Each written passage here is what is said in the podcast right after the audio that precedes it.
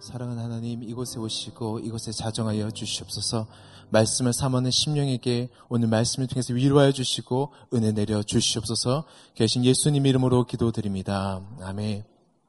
새벽 예배에 오신 사랑하는 성도님들을 주님의 이름으로 환영합니다. 함께 보실 하나님의 말씀을 시편 128편 1절에서 6절까지 말씀을 보도록 하겠습니다. 시편 128편 1절에서 6절까지 말씀을 함께 교독하도록 하겠습니다. 여호와를 경외하며 그의 길을 걷는 자마다 복이 있도다. 내가 내 손이 수고한 대로 먹을 것이라. 내가 복되고 형통하리로다. 내 집 안방에 있는 내 아내는 결실한 포도나무 같으며 내 식탁에 둘러앉은 자식들은 어린 감람나무 같으리로다. 여호와를 경외하는 자는 이같이 복을 얻으리로다. 여호와께서 시온에서 내게 복을 주실지어다. 너는 평생의 예루살렘의 번영을 보며 내 자식의 자식을 볼지어다. 이스라엘에게 평강이 있을지로다. 아멘. 여호와를 경외하는 자의 축복이라는 말씀 가지고 함께 말씀을 살펴보도록 하겠습니다. 오늘 보면 128편은 우리가 계속 보고 있는 것처럼 순례자들이 성전에 올라갈 때 불렀던 찬양시입니다. 총 15편으로 되어 있는 이 찬양시죠. 이스라엘 백성들은 매년 3번, 절기 때 77절, 무교절, 초막절에 예루살렘을 향해서 다 같이 올라갑니다. 흩어졌던 백성들이, 식구들이 함께 모여서 예루살렘 성을 향해서 올라가는 것이죠.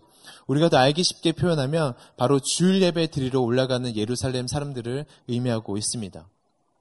그들이 예배 드리러 올라갈 때 불렀던 노래는 이제 먼 곳을 향해서 흩어졌던 사람들이 모여서 손에 손잡고 부모가 자녀의 손을 잡고 자녀가 또 부모의 손을 잡고 또 제사를 드리기 위해 끌고 가는 동물을 붙잡고 함께 그들이 이 길을 가고 있습니다. 그 길이 쉽지는 않지만은 하나님께 예배 드린다는 기쁨을 가지고 그들이 걸어가고 있죠. 그런데 어느 정도 가다가 이제 예루살렘 성이 보이면 이제 아버지가 이 시편을 부르기 시작합니다. 아버지가 힘차게 이 시편을 부르면서 함께 길을 걸어 가고 있습니다. 그리고 그 모습을 본 자녀가 이제 화답하듯이 함께 또 그 시편을 화답하면서 함께 부르면서 올라가는 시편인 것입니다.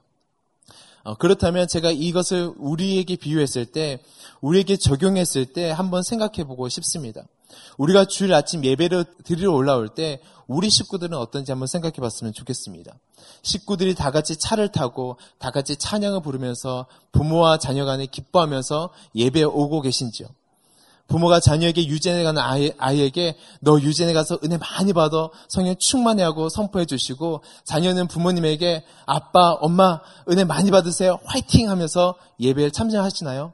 아니면 주일 아침 때마다 정말 전쟁터를 치르는 같은 아침을 보내고 계신가요?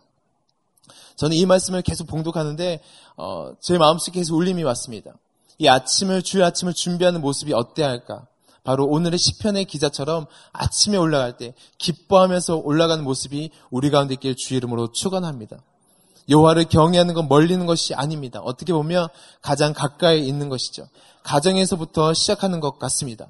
우리 사랑하는 새로운 교회 식구들, 오늘 한번 말씀을 들으면서 내가 예배 드릴 때 나의 모습은 어떠한지를 한번 돌아봤으면 좋겠습니다. 오늘 128편은 여호와를 경외하는 자에게, 그 가정에게 주시는 축복에 대해서 이야기하고 있습니다. 저는 오늘 이 말씀을 들을 때 우리 가정에도 이 축복이 임하시길 주의 이름으로 축원합니다. 우리 1절 말씀을 다 같이 봉독하겠습니다. 시작. 여호와를 경외하며 그의 길을 걷는 자마다 복이 있도다. 여호와를 경외하며 그의 길을 걷는 자마다 복이 있도다. 오늘의 본문은 믿음의 가정의 기초는 여호와를 경외하는 것이라고 이야기하고 있습니다. 아무리 화려한 집이라 할지라도 기초가 튼튼하지 못하면 그 올라감이 심할수록 넘어짐이 심하게 되는 것을 우리는 볼 수 있습니다. 우리 영혼에 여호와를 경외하는 것이 없으면, 그 기초가 제대로 서 있지 않으면 결국 무너질 수밖에 없다는 것을 이야기하고 있습니다. 모래 위에 세워진 집처럼 무너질 수밖에 없다라는 것이죠. 그런데 이 경외하다는 히브리어로 두려워하다라는 뜻을 가지고 있습니다. 그런데 우리가 아는 그 두려움이 아니라, 두려워서 피하고 도망치는 부정적인 의미가 아니라 오히려 존경심을 가지고 적극적으로 하나님께 나오는 뜻을 가지고 있습니다. 바로 예배라는 것이죠. 경외란 주님을 예배하는 것입니다. 우리가 예배 드릴 때 내 안에 있었던 세상의 것들이 비워지고 하나님의 것들이 채워지는 것입니다. 이것이 바로 예배고 하나님을 경외하는 것입니다. 하나님을 경외하는 것은 피조물인 우리가 기본적으로 가져야 될 영적 태도인 것이죠. 저는 오늘 예배를 통해서 우리 안에 가득 찼던 세상의 것들이 비워지고 하나님의 것들이 채워지길 주의 이름으로 축원합니다. 그런데 하나님을 경외하는 것은 단순한 태도에서 끝나는 것이 아니라 순종의 행동이 포함된다라는 것입니다. 그의 길을 걷는 자마다 우리가 예배 드리고 그 말씀에 순종하는 것을 의미하고 있는 것이죠. 그 말씀에 순종하는 것은 쉽지 않습니다. 예배를 드리는 것은 쉽지만은 그 말씀대로 살아간다는 건 쉽지 않는 것이죠. 그런데 오늘 말씀이 우리에게 도전하는 것은 함께 여호와를 예배하고 그의 길을 걸어간다라고 우리에게 도전하고 있습니다. 우리가 외줄 타기를 할 때 어떻게 하면 잘 탈 수 있냐면 목적지를 향해서 그 한 곳만 바라볼 때 외줄을 잘 탈 수 있습니다. 내가 외줄 타는 사람이 좌우로 쳐다보게 되면 넘어질 수밖에 없습니다. 여호와를 경외하는 것은 그 길을 걸어가는 것은 하나님의 음성을 듣고 그 길만 행하는 것입니다. 저는 오늘 사랑하는 성도님에게 이 축복이 있길 주의 이름으로 축원합니다. 이 세상을 살아갈 때 많은 음성들이 우리에게 들려옵니다. 그렇지만 여호와를 경외하는 것은 하나님의 음성만 듣기로 작정하는 것입니다. 그리고 그런 자들을 성경에서는 복되다라고 이야기하고 있습니다. 사랑하는 성도님, 우리가 이 세상을 살아갈 때 가정을 세우는 다양한 방법들이 있지만 자녀를 세우는 올바른 방법들이 있지만 자녀를 올바르게 양육하는 것은 그 어떤 것이 아닙니다. 새로운 교육 프로그램이 아니라 바로 예배를 세울 때 가정 안에서 그 가정이 올바르게 세워지는 것이죠. 그런 의미에서 주의 이름으로 축원하기는 각 가정마다 예배의 재단 쌓아지길 주의 이름으로 축원합니다. 그것을 통해서 우리의 가정이 올바르게 세워질 것입니다. 오늘날 많은 유대인들이 세계를 지배할 수 있었던 이유는 아마 가정에서 예배의 제단을 쌓았기 때문인 것입니다. 말씀대로 살기 위해서 노력하는 그들의 모습이 세계를 움직이는 위대한 사람으로 만드는 밑받침이 되었던 것입니다. 가정에서 하나님을 사랑하는 법을 배우고 가정에서 예배와 기도하는 법을 배워야 되는 것이죠. 그럴 때 자녀들은 예배의 등불을 켤 수 있는 하나님의 사람이 된다라는 것입니다. 성경에서 많은 사람들을 많은 가족을 소개하고 있지만 고넬료라는 가정의 축복받은 것을 성경에서 말하고 있는데 그 가정을 소개할 때 온 가정이 더불어 하나님을 경외했다고 이야기하고 있습니다. 그리고 그 뒤에 나오는 것이 그들이 그와 동시에 구제와 선교했다고 이야기하고 있습니다. 우리 가정이 하나님 앞에 올바르게 쓸 수 있는 것은 주를 경외함으로 예배드리고 예배를 통해서 가정이 세워질 때 하나님 앞에서 믿음의 가정으로 세워질 줄로 믿습니다. 그 은혜가 우리 가운데 있길 주의 이름으로 축원합니다. 그리고 2절부터 하나님을 경외하는 백성에게 그 가정에게 주시는 복에 대해서 이야기하고 있습니다. 우리 2절 말씀을 다 같이 봉독하겠습니다. 시작. 내가 내 손이 수고한 대로 먹을 것이라 내가 복되고 형통하리로다.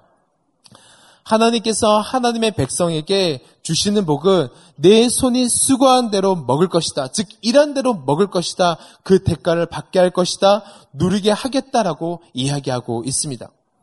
그런데 어떻게 보면 하나님께서 주시는 그 은혜치고는 조금은 스케일이 작은 것 같습니다. 조금 더 박진감이 있으려면 내가 수고한 것에 100배가 있을 것이다.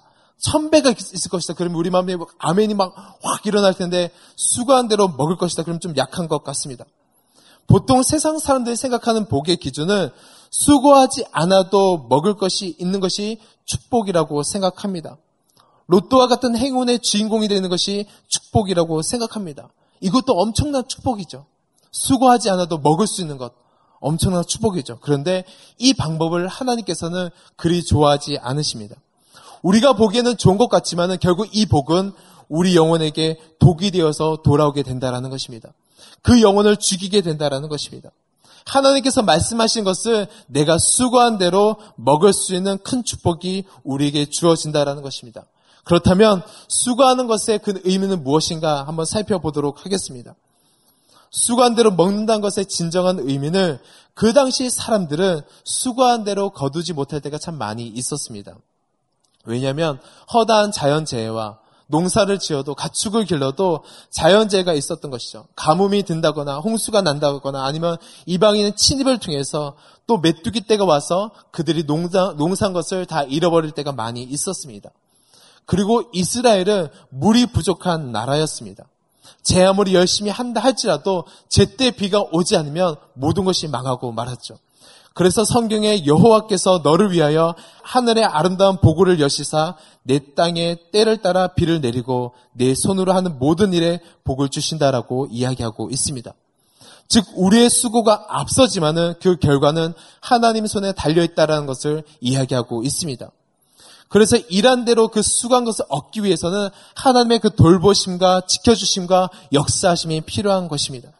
즉 하나님의 은혜를 아는 자만이 그 수고를 보고 하나님께 영광 돌릴 수 있습니다. 이번에 올림픽을 보면서 정말 메달을 딴 선수들이 하나님께 영광을 돌리는 모습 보고 참 많은 도전을 받았습니다. 그들이 흘린 땀과 눈물이 있었을 것입니다. 그런데 이번에 브라질하고 독일이 축구 경기를 하고 브라질이 이겼을 때 그 슈퍼스타가 마지막 시상식 때 100% 지저스라는 그 머리에 띠를 메고 그 앞에 갔을 때 우리에게 참 도전이 되었습니다. 가장 영광받아야 될 자리에서 그들은 하나님께 영광을 돌리고 있다라는 것입니다. 세상 사람들은 눈에 보이는 그들이 보기에 아름다운 것들에 보이는 것에 박수를 치지만은 그들은 그 역사를 이루신 하나님께 영광 돌리고 있다라는 것입니다. 저는 이런 은혜가 우리가 안에 있길 주 이름으로 축원합니다. 누가복음에 보면 어리석은 부자가 추수한 것이 많음을 보고 자기가 이룬 것처럼 생각하면서 그가 다음 계획을 기획하면서 이렇게 이야기합니다. 내 영혼아 먹고 마시고 즐기자라고 이야기합니다. 그러자 하나님께서 그날 저녁에 그 어리석은 사람의 생명을 하나님께서 불러 가십니다.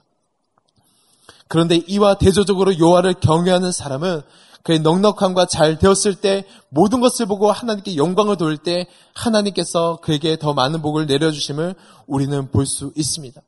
사랑하는 성도님, 오늘 하나님께서 우리에게 맡기신 일들이 있습니다. 그 모든 것 위에 하나님의 은혜가 더하시길 주 이름으로 축원합니다. 하나님을 경외함으로 회사에서 업무를 보시고 가정에서 가정일을 보시고 학교에서 공부한다면 하나님께서 엄청난 은혜로 우리에게 부어주실 줄로 믿습니다. 특별히 우리 공부하는 고3 수험생들에게 더 넘치는 은혜가 있을 줄로 믿습니다. 또 하나님의 길을 걸어가는 자, 하나님의 경외하는 리더십의 특징이 하나가 있는데 그 사람들은 사람들에게 이런 만큼 대가를 주는 것입니다.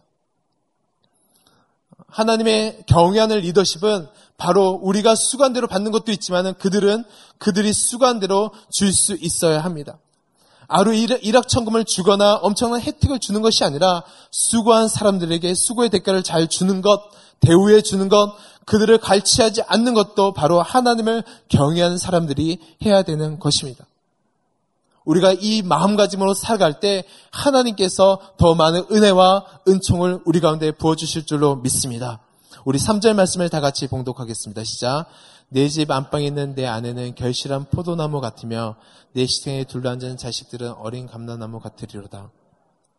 또 하나님께서 주신 복은 우리 하나님께서 개인에게 복을 주시고 그 가정에게 복을 주시는 것을 우리는 알 수 있습니다. 아내는 포도나무 같고 자녀는 감람나무 같다는 것은 이 감람나무는 올리브나무를 말하죠.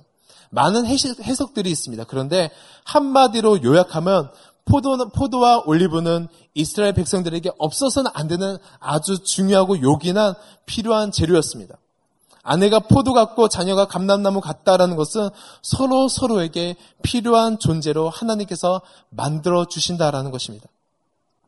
내가 하나님을 경외했더니 하나님께서 나의 식구들을 서로서로 필요한 존재로 만들고 있다라는 것입니다. 내 안방이라는 것은 가장 깊숙한 곳을 말하고 있는 것입니다. 내가 하나님을 경외했더니 나의 깊숙한 곳에서부터 감람나무의 생명력은 엄청나게 멀리까지 뻗치고 있죠. 그 멀리까지 하나님의 은혜가 끼친다라는 것입니다. 이것이 바로 하나님을 경외하는 자에게 주시는 축복인 것입니다. 인간적인 힘으로 화목하려면 화목할 수가 없습니다. 인간적인 노력으로 서로 화목하는 것이 쉽지 않습니다. 왜냐하면 우리가 서로 온전하지 못하기 때문에 그렇습니다. 그런데 하나님을 경외할 때 하나님께서 가정을 온전하게 하신다라는 것입니다. 오늘 시편의 기자가 고백하는 이 고백은 어떻게 보면 가만히 살펴보면 형제가 남편이 고백한 시편의 기자인 것 같습니다. 보니까 아내라는 말을 썼습니다. 저는 이 말씀을 듣는 사랑하는 형제님 주의 이름으로 축복합니다. 집에 돌아가셔서 사랑하는 아내에게 너는 나의 포도나무 같다고 한번 선포해 주십시오. 놀라운 은혜가 임할 것입니다. 자녀들에게 한번 너는 감람나무 같다라고 이야기해 주십시오. 사실 감람나무는 성장하는 것이 더딥니다. 우리의 자녀들 성장하는 것이 더딥니다. 그렇지만 이것을 기다려줄 때 그들이 엄청난 생명력으로 살아가는 것을 보여주고 있습니다. 더 놀라운 것을 발견했습니다. 보니까 내 집에 있는 아내는 포도나무 같다라고 하면서 이야기하고 있습니다. 어떻게 보면 이루어진 것이 아닙니다. 믿음의 선포입니다. 그런데 하나님을 경외하면 형제의 눈이 바뀐다라는 것입니다. 형제의 눈이 바뀌어서 나의 아내를 쳐다봤을 때 와, 너는 포도나무 같구나. 자녀를 봤을 때 너는 감람나무 같구나라고 선포하게 된다라는 것입니다. 이런 은혜가 우리 가운데 있길 주의 이름으로 축원합니다. 우리 5절 말씀을 다 같이 봉독하겠습니다. 시작. 여호와께서 시온에서 내게 복을 주실지어다. 너는 평생에 예루살렘의 번영을 보며 시온에서 내게 복을 주실 것이다. 아름다운 가정을 보게 하시면서 하나님께서 다시 한번 그 모든 복이 하나님께로 나온다는 것을 우리에게 이야기하고 있습니다. 이 시온이라는 것은 하나님의 그 임재하심을 말하고 있죠. 즉 하나님의 복이 하나님의 그 임재하심에서부터 온다는 것을 우리에게 도전하고 있습니다. 주를 경외하는 사람이 하지 말아야 될 말이 하나가 있습니다. 바로 운이 좋아서 이렇게 됐어 라는 말을 하면 안 됩니다. 내가 정말 재수한 편으로 재수가 좋아서 오늘 이렇게 됐어 라는 말을 하면 안 됩니다. 왜냐하면 하나님께서 주를 경외하는 사람에게는 시온에서 복을 주시기 때문에 그렇습니다. 할렐루야. 오늘도 하나님께서 우리의 삶 가운데서 시온에서 우리에게 복을 주실 줄로 믿습니다. 다른 사람 다 힘들어하는데 와, 너 잘 되는 거 너가 운이 좋아서 그런 거야 라는 것이 아니라 바로 하나님께서 우리 가운데서 긍휼을 베풀어 주시고 복을 베풀어 주시기 때문에 그 은혜를 누릴 수 있다라는 것입니다. 내가 동서남북을 바라보았을 때 나의 도움이 오직 하나님께로부터 오는 것을 이야기하고 있습니다. 그리고 또 이 시온이라는 곳은 나의 믿음의 고백을 드리는 장소인 것입니다. 우리가 믿음의 고백을 어떻게 드리게 되는가? 바로 예수 그리스도를 통해서 하나님께 드리게 되는 것이죠. 그 십자가를 통해서 우리는 그 구원의 복을 받게 되고 하나님께 선포하게 되는 것입니다. 저는 이 은혜가 우리 가운데 있길 주의 이름으로 축원합니다. 말씀을 정리하도록 하겠습니다. 오늘 말씀에 많은 복이 나와 있습니다. 오늘 가정 안에 정말 충만한 복들이 나와 있습니다. 그런데 이 모든 복들은 사실 첫 번째 발걸음을 뛸 때 사실 우리 가운데 자연스럽게 들어오는 것입니다. 바로 1절의 말씀인 것입니다. 1절의 말씀을 좀 더 원어로 읽으면 이렇습니다. 복되도다 여호와를 경외하며 그 길을 걷는 자여. 성경에서 말하는 가장 큰 복은 바로 하나님을 경외하는 것이라고 이야기하고 있습니다.